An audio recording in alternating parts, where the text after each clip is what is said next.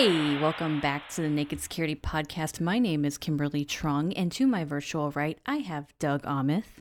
Hey, howdy, y'all. Hey, brought back the howdy. And to my virtual left, I have Paul Ducklin. Aloha. Aloha. If you see what I did there. very nice. Two callbacks. Great. Uh, listeners who are just tuning in for the first time are like, I have no idea what you guys are referring to. You just will have to go back and listen to previous episodes. All 36 of them. 36 of them. Uh, and there's more. That would be a little bit that. unfair. Let, let's say it was the la- the previous two where that particular story would be revealed. Just, listen to 36. you gotta that's listen to all of it to Start at episode benefit. one. Yeah. and then start at episode one because you really, really, really want to. Mm-hmm. Before we get into the headlines, I just want to quickly tease the oh no of the week. And all I'm going to say is pay attention to what you hear on those support calls. Doug, what's happening in the news?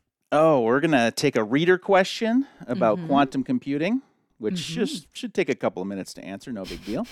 Great. And we're gonna talk about how the FBI recovered Bitcoin from the colonial ransomware payment, Mm-hmm. and then we're gonna talk about alpacas. Yes. They are so cool. Well, I I never had one as a pet, so you know they could be cantankerous for all I know.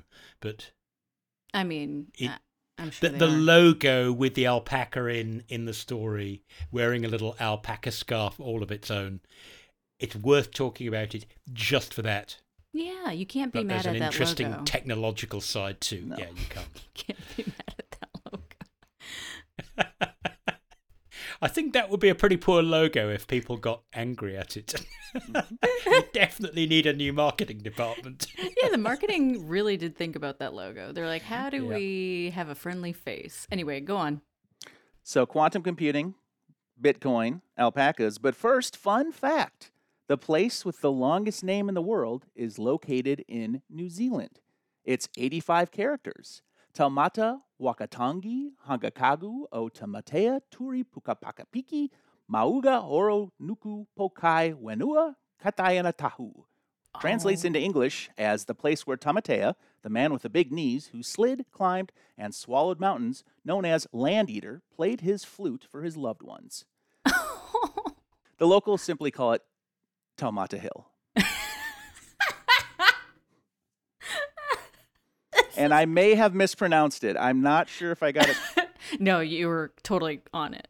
I asked myself, should I practice this first or should I see if there's a recording of it? And I said, I'm just going to wing it. I'm going to go right through it. And I think I got it about 78 to 85% accurate. But we can just call it Taumata Hill. so, speaking of Taumata Hill, let's talk about quantum computing. Mm-hmm. Jonathan asks, does quantum computing mean the end of encryption? Paul, that's a Oh. pretty pointed question, and we could probably go on for several minutes. So, does quantum computing mean the end of encryption? Oh. Yes, it's a question that r- s- crops up in the media regularly with good reason. To explain it all in detail would, as you say, take at least a few minutes, if not a few podcasts.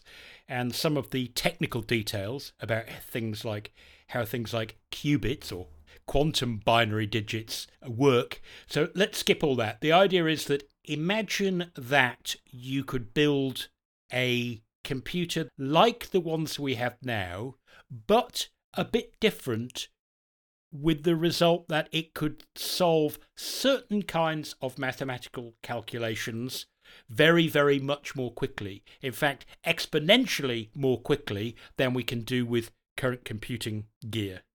One outcome of that could be that some encryption algorithms that are supposed to take 2 to the power 12 years to crack might suddenly take just 12 years. Data that you might expect to keep, say, for a year or two, that might be enough, might suddenly become crackable in seconds. And that's the fear of this thing called quantum computing. The theory is that you could do calculations that exist in lots of different states at the same time, thanks to the magic of quantum mechanics, all the answers you might want are encoded, and you just need a, a clever trick to extract, if you like, the right one. So you can do things in parallel that would take you a load of sequential operations to do currently. And in particular, there is one algorithm called Shor's algorithm that supposedly or could make a particular sort of cryptographic cracking solvable in the logarithm of the time that it takes now. And in particular, the algorithms that might fall apart are the current ones that re- we rely upon for what's called public key cryptography. In other words, TLS, the thing that puts the padlock in your address bar. And so there's this concern that, well, if someone builds a big enough, powerful enough, reliable enough quantum computer, and there are people who say that that might actually not be possible, that the laws of physics might prevent us building a quantum computer on the right scale. Uh, but if they could, it could be a problem that even data that has already been encrypted that nobody's been able to decrypt might be able to go back and unravel all that stuff. Would that be the end of encryption? Well, it needn't be if you take the right sort of precautions now by designing a variation on today's encryption algorithms that doesn't suffer from this exponentially faster crackability. And that is exactly what cryptographic experts are doing as we speak. So we can use quantum computing to prevent quantum computing from ending encryption. Well, in fact, there's a whole other part of what you might call quantum computing known as quantum key distribution, where it is surmised that if it's possible to implement this correctly and overcome the limitations of distance that currently exist, where we can do things like TLS, where you, the whole idea of TLS is before we start communicating, even though we've never met up, even though we've never had a secret chance to share an encryption key, we can do it publicly in plain sight and nobody can figure out what key we agreed upon. Quantum key distribution is a way in which if anybody tries to get in the way of you doing that key agreement right up front, you would know. So there's a sort of irony that to some people, quantum mechanics in computing could be either the very end of encryption as we know it, or the beginning of encryption, which is that much more secure. And I guess, like a lot of technologies, kind of depends on how you use it. This is fascinating. Okay. As someone who knows nothing about quantum anything, um, actually, I lie. I do know one thing: quantum leap. I was going to say you definitely know about quantum leap, and I'm sure you know about the cat, right? The oh yes, cat. Yes, I. I saw a guy okay, in town in Oxford today with the famous T-shirt "Wanted, Dead and Alive." Schrodinger's cat. that is great. Okay, we're gonna have to. We're gonna have to. We're gonna have to find that shirt. Um, I may need it. Uh, I find that all very fascinating. Thank you, Duck. Jonathan, I hope this answered your question. Yeah, don't worry so much, Jonathan. It didn't explain why, unfortunately, but it, yeah, there is a concern, and and this is actually you don't need quantum computing to make you think this way. Sometimes we become reliant on technologies or algorithms or ways of solving things, like eight-character passwords that we store in plain text, for example, and then someone comes along and says, "You know what? That's a terribly bad idea because." X and Y and Z. And then we go, I know, here's a better way to do it. Let's use that way instead. And then 12 years later, we're still trying to convince people, let's do it the new way. The old way doesn't work anymore. And that's what we need. When it comes to cryptography, we need what you might call engineering nimbleness built in. It's kind of like we know how to solve the problems that uh, quantum cryptographic cracking might cause, or we're pretty sure we know. The problem is actually getting people to build them into their software without having to wait another 13 years. Mm-hmm. So you're all on notice, all yeah. you software developers out Get there. Get started now, guys. Speed sometimes really is of the essence, and building software so it can easily be adapted to take on new technologies, and most importantly, to get rid of ones that don't work well anymore. That's really what we need. Stick mm. that in your backlog and groom it. Am I right? Uh, my mind's boggling a little bit, but I'll take your word for it. I'm not sure. I, there, well, there may have been a transatlantic semantic. Lost in yeah, lost in disconnect transit. there. and Atlant- Atlant- When I was a product even manager, talk. I spent a lot of time grooming my backlog. So Hmm. that's that's the excuse I would use for everything. I can't make this meeting. I got to groom my backlog. Oh, honey, I can't make the uh, lunch with your uh, your sisters. I got to groom my backlog. So sounds important. Yeah, Yeah, it does. I sound suppose it's better than combing your mullet, Yep, grooming it, but not by much. All right, shall we move to the news? please. Yes. All right, our first headline today for you guys How could the FBI recover BTC from Colonial's ransomware payment? Okay, so if you've been possibly living under a rock or just not checking the news, there has been some pretty big news over the past few weeks. Uh, the cybersecurity buzz of this past week has been very intriguing and highly unusual. It's about the aftermath of, as I said, the Colonial Pipeline ransomware attack. So, Colonial runs the largest American supply pipeline for refined petroleum products, capable of shifting about 500 million liters a day of various fuels, including gasoline or petrol, as my uh, British uh, companions would say. Com- British. Compadres, I think is the name. Not just British people, quite a lot of people call it Brits. that. This is true. Uh, this is true. it's all to do with marketing, I believe. Uh, you're totally right. Yes. Um. So It's gas. like whether you call it paraffin or kerosene True. depends on which brand was in your country first. right. But so yeah, that, lots of fuel, fuel. that's ready to use, basically, rather than crude oil.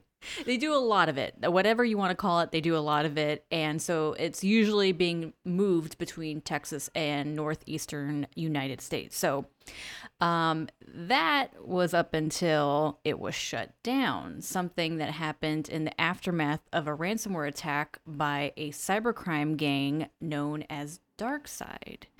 Even though law enforcement groups around the world urge ransomware victims to not pay up, as we know too well and you've heard us talk about on this very podcast, today's ransomware payments directly fund tomorrow's ransomware attacks. So, anyway, Colonial apparently decided to hand over what was then $4.4 million US dollars in bitcoins anyway.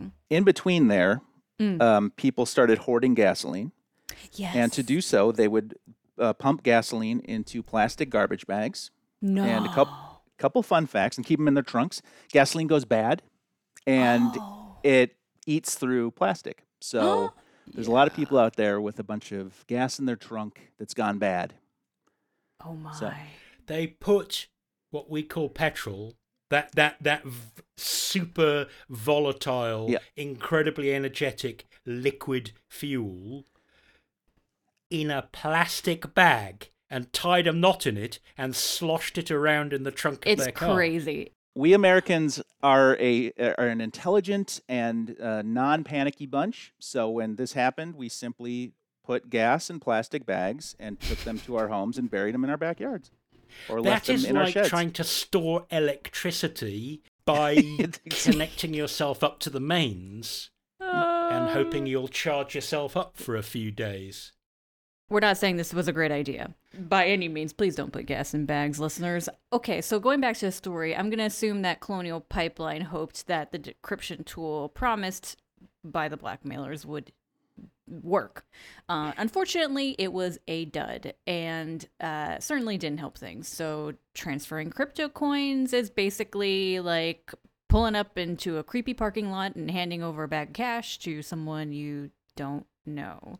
Um, so, if you change your mind and the seller doesn't give you what they promise you, you have nowhere to report it, uh, and you have to rely on hopefully the seller agreeing to give you your money back. At least I still got my bag of gas. I still got your bag of Yeah, gas.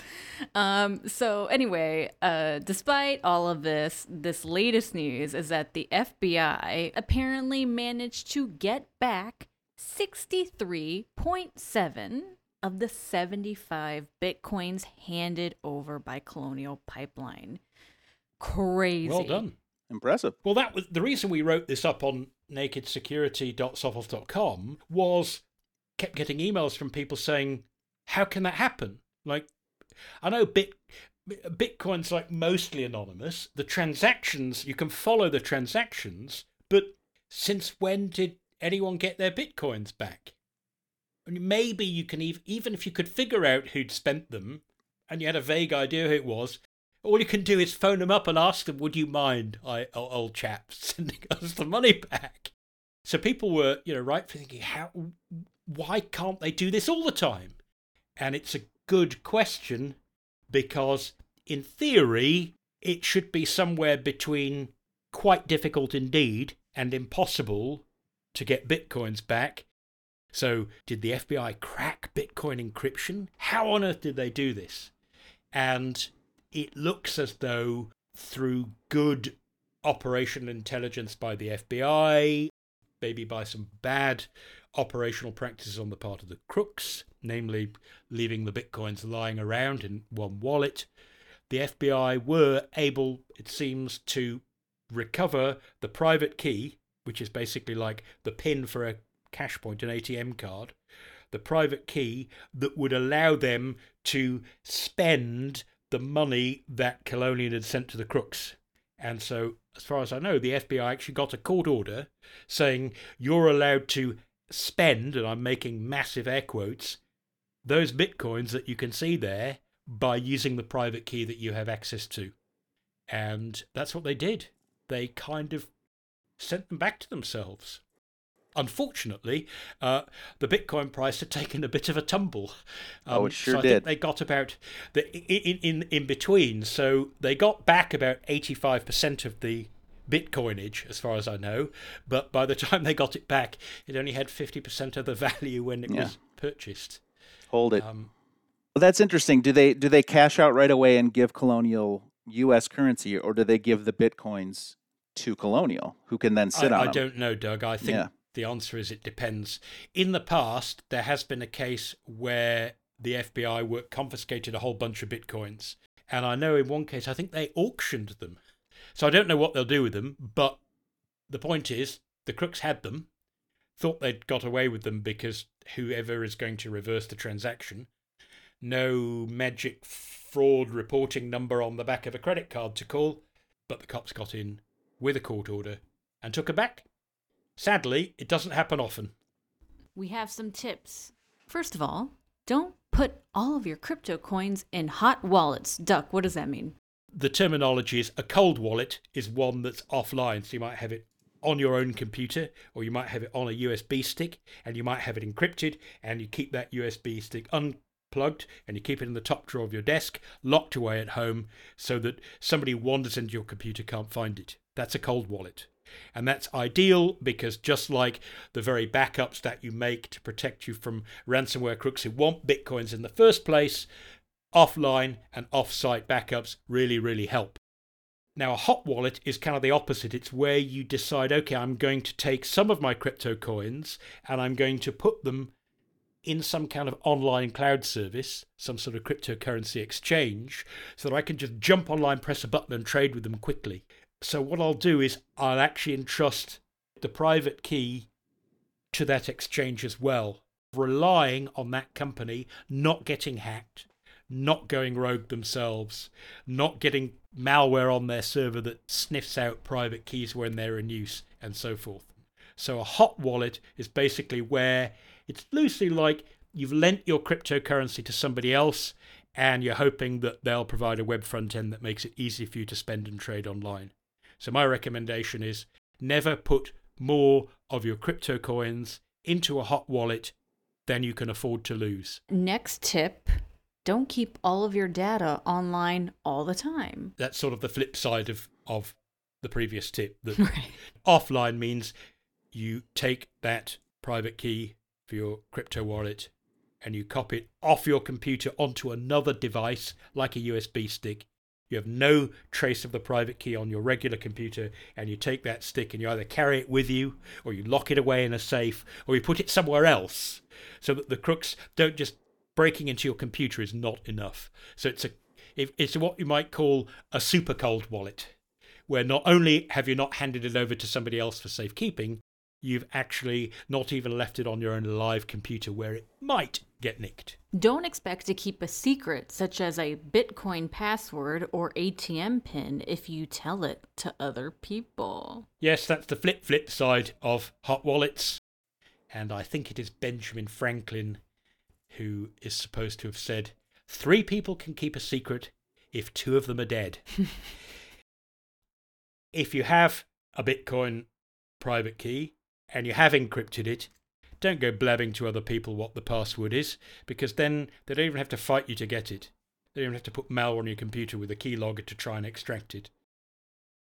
So sometimes you keep things to yourself because that is the easiest way to do it. I've reached the point in my life where I'm now fully self aware enough that when my wife says something like, I need to tell you something, but you can't tell anyone else, I say, just please don't tell me. Because I will. I will tell. I cannot keep a secret. And it's not that I'm a gossip. I just forget which information is public and which is private.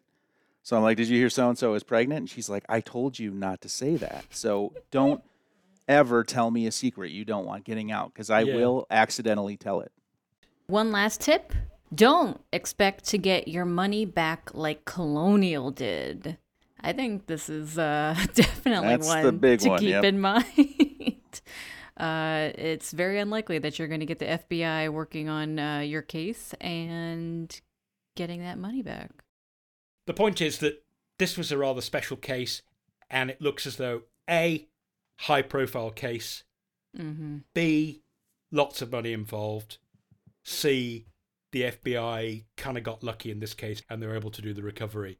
It's not that they wouldn't love to get your $300 back that you paid for ransomware, but it's unlikely. And just like getting money back from scammers who persuade you to send them a wire transfer, for example, it happens, but it is the exception. It is not the rule. Well, if you want to read that entire article, you know where to go, nakedsecurity.sophos.com. That article is called How Could the FBI Recover BTC from Colonial's Ransomware Payment? Question mark. Okay, taking a break for this week in tech history. This week in 1822, Charles Babbage proposed the difference engine in a paper to the Royal Astronomical Society. The small prototype difference engine took Babbage three years to build and was powered by a hand crank to crunch numbers. Mm. The British government was interested in the machine, but although the design itself was feasible, metalworking at the time wasn't precise enough to mass produce the machines economically, so the project was scrapped in 1842. Babbage went on to develop the analytical engine, which made the difference engine obsolete anyway. I think it's even was even worse than not being able to mass produce it, Doug. They couldn't even make one. Can you imagine giant steam powered industrial revolution computers? I wonder what they would have used them for. Just crunching Counting some numbers. up how much tea was in the empire, I don't doubt. that sounds about right. The uh, store where where I bought my computer games when I was a kid was called Babbage's, and I never understood Cool. why it was called that or who that person was. But now that I'm a little older, and I just get a real wave of nostalgia every time I hear the last name Babbage. So there were some great things that they could have done with it, but as you say, the tiniest bit of error in this gear meant that it was, was exaggerated by the error in the next gear. And I think it was took until the late 1990s before the Science Museum in London was able to have one built. I think it cost something like £500,000. It's a thing of absolute beauty. Uh, if you go on YouTube, you can find videos of it. Really is like art in motion when it's doing calculations. And as far as I know, they were only able to do build this mechanical computer because of the computer controlled precision available thanks to digital computers that have been invented in between. Weird irony, that isn't it? Speaking of errors, Babbage's was where I bought the Doom demo disc, which cost about five bucks against my parents' wishes. I was about 10 years old, and they found out that I bought the Doom demo, which was very violent at the time. Yeah, well, But it was worth it. It hasn't got less violent, Doug. No. It's just everything else has got more violent. Yeah. And apparently, I, I read a story this week that somebody decided that, you know, there's a big thing now with it in the tech community. Let's find the smallest, cheapest, Yeah. most underpowered device. Run Doom on everything. Port Doom on. And somebody is apparently figured out how to run it on a home automation lighting system from IKEA. Thank you, Charles Babbage. It's all because of Charles Babbage. Let's move along to another light bulb moment. TLS short for Transport Layer Security, is an important part of online cybersecurity these days. So, whenever a vulnerability is announced in TLS, the announcement typically makes big headlines. And of course, we around here love ourselves a good BWAIN, a bug with an impressive name. And this one is called Alpaca. Yes, it is. That's what got me. Well, the combination of alpaca, a little cute looking alpaca logo, and TLS, and the fact, oh, they found a problem with TLS because we've had fantastically named TLS encryption BWAINs before, haven't we? There was Beast, Heartbleed, Logjam, Lucky 13. And apparently, um, Alpaca was originally meant to stand for application layer protocols allowing cross protocol attacks. And when the researchers found out that it was actually even more than that, they had to re rename it, and it actually stands for the very catchy, Doug, Application Layer Protocol Confusion, Analyzing and Mitigating Cracks in TLS Authentication. Beautiful. Uh, how you get alpaca out of that, I don't know. But Close it enough. made me stand up and take notice. I think you leave out half the words. Mm-hmm. So, what does it do? Well, the good news is it's very hard to exploit this problem to the point that you pretty much don't need to worry about it.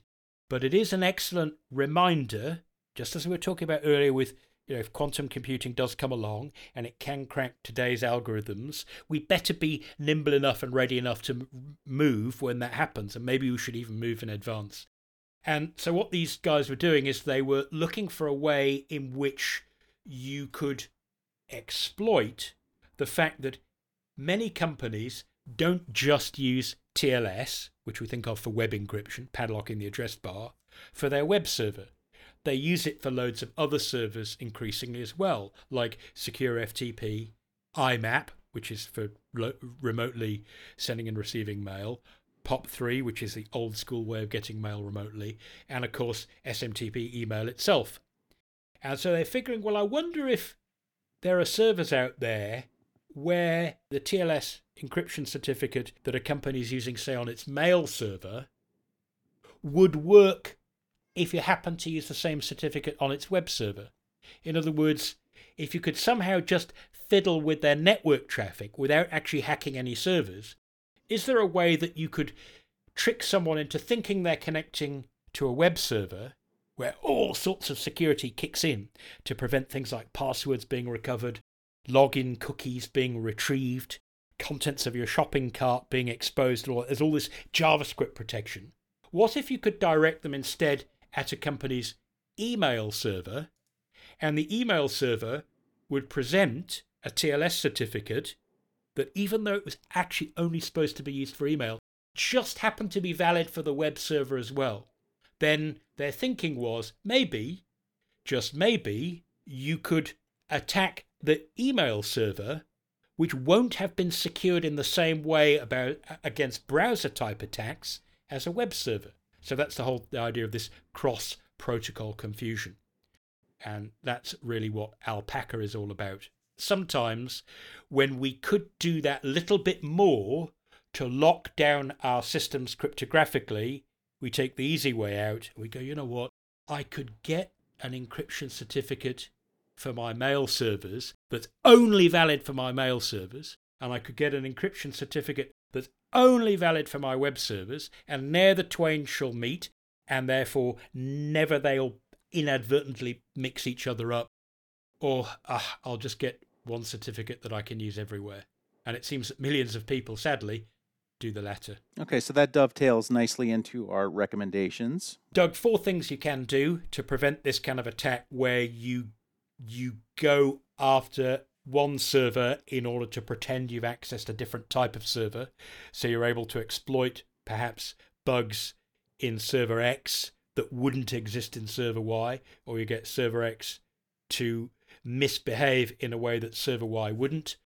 The first thing is some kind of application level hardening so that if your email server, for example, suddenly realizes, you know what, that's not an email program talking to me, that's a web browser. At the very best, something's gone horribly wrong. And you can rec- you can tell a browser apart from an email client because they talk a different language, if you like. And in fact, some email servers, Postfix is a good example, do exactly that. They just close the connection immediately, even though technically the specifications for email say when an error happens, you just report the error back. Even if you can see that the error is somebody trying to be naughty, and only after a certain larger number of errors do you close the connection. So that's tip number one. You won't fix the alpaca problem with application level hardening, but there's no reason why a web server would ever need to accept input that was intended for a mail server or vice versa. So why not code that in? It's good it's good security practice. The second tip is don't have a one size fits all TLS certificate. The third tip and the fourth tip, I'll put them together, is that modern implementations of TLS, modern versions of the TLS protocol, include two what you might call extensions. One's called ALPN, Application Layer Protocol Negotiation. It's exactly what it says. It's that thing that up front says, you know what? I am a I'm a browser. I'm making this connection for web related stuff. If my connection ends up on any other kind of server, I'm not interested. So that's a, a kind of preventative mechanism. The other side of that coin is a thing called server name indication, SNI. And that's where when you make a request in the first place, you say which named server you intend to connect to. So if in your network you suddenly find that a web request has arrived at your email server and the person making the request said, you know what, I, oh, I really only intend this to work on the web server, you can go, you know what, they said what they wanted, I'm not going to let anyone trick me or them otherwise and drop the connection. So, very quickly to, to go through those tips. Application level hardening is your friend. If you're a programmer, you can defend against alpaca type attacks by looking for content, looking for a program that's simply talking the wrong language. Don't let TLS certificates overlap. You know, if they're only supposed to work on mail servers, don't make it so they will allow that server to pretend to be a web server as well. There's just no point. And the last tip is use the modern additions to TLS that allow you to be more strict about where you want to connect and what you want to do when you get there. And you will make the world a safer place. Splendid. Let's all make the world a safer place. That is Alpaca, the wacky TLS security vulnerability with a funky name on naked security. Sophos.oh no. Doug, I don't know how many times I have to tell you, but that is not the URL. Oh no. Guys, it is time for the Oh No of the Week. You've been waiting patiently. Let's get right into it. 12 Altoids 34 right. Yes those things are spicy. Get, yeah they're, they're, get your they're laughs quite out harsh.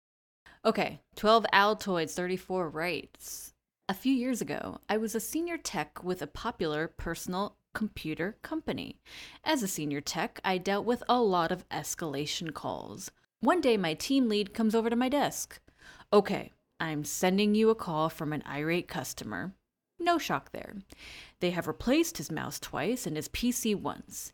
He has just finished his third reload and is still messed up. What's the actual issue, I ask? His cursor is jumping all over the screen whenever he uses his mouse. So I take the call. First off, standard apologies. Then we go into DM and look for any possible issue. He's having a hard time negotiating because the cursor keeps jumping around. Current driver versions, reboot into safe mode, same issues. Reboot with mouse out and plug in after, no change. Delete mouse drivers, disconnect mouse and reboot. Plug in mouse and drivers load. Cursor still jumping all over the screen. At this point, I'm at a loss. As I'm trying to think what to do next, I hear a click, click, click from the customer's end. I think he needs a new desk. Doug, you're getting ahead of us. What's that sound? I ask. Sorry, just tapping my pen on my desk, he replies. I can barely suppress the grin on my face. I feel like laughing out loud. Do you have a glass desk? I ask, although I already know the answer. Yes, he replies with frustration in his voice. Take a piece of printer paper and set your mouse on top of it, I advise. Okay, now what? he asked. I can tell he's losing his patience. Try using your mouse. A moment later, Oh my God, you fixed my computer. You're a miracle worker. I explained that he had an optical mouse and the beam was being scattered by the glass desktop.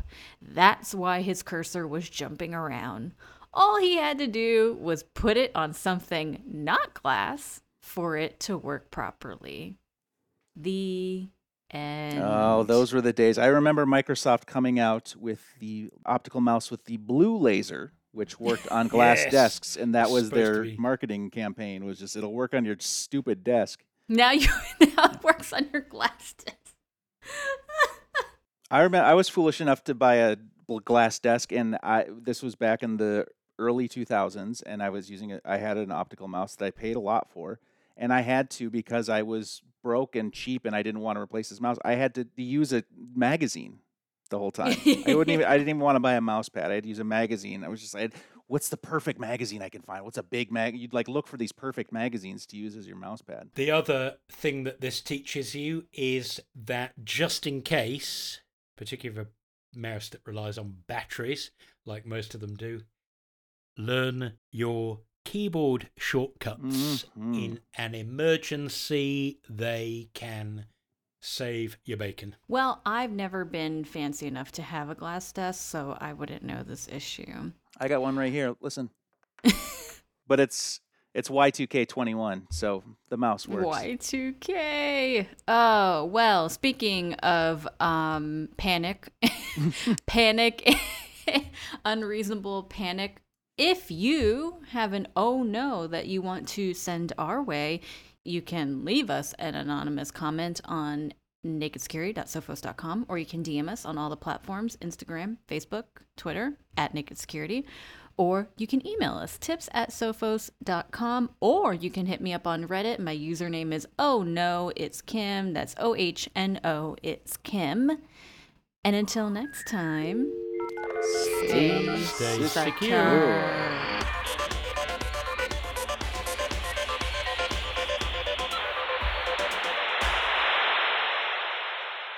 Stick that in your backlog and groom it. Am I right?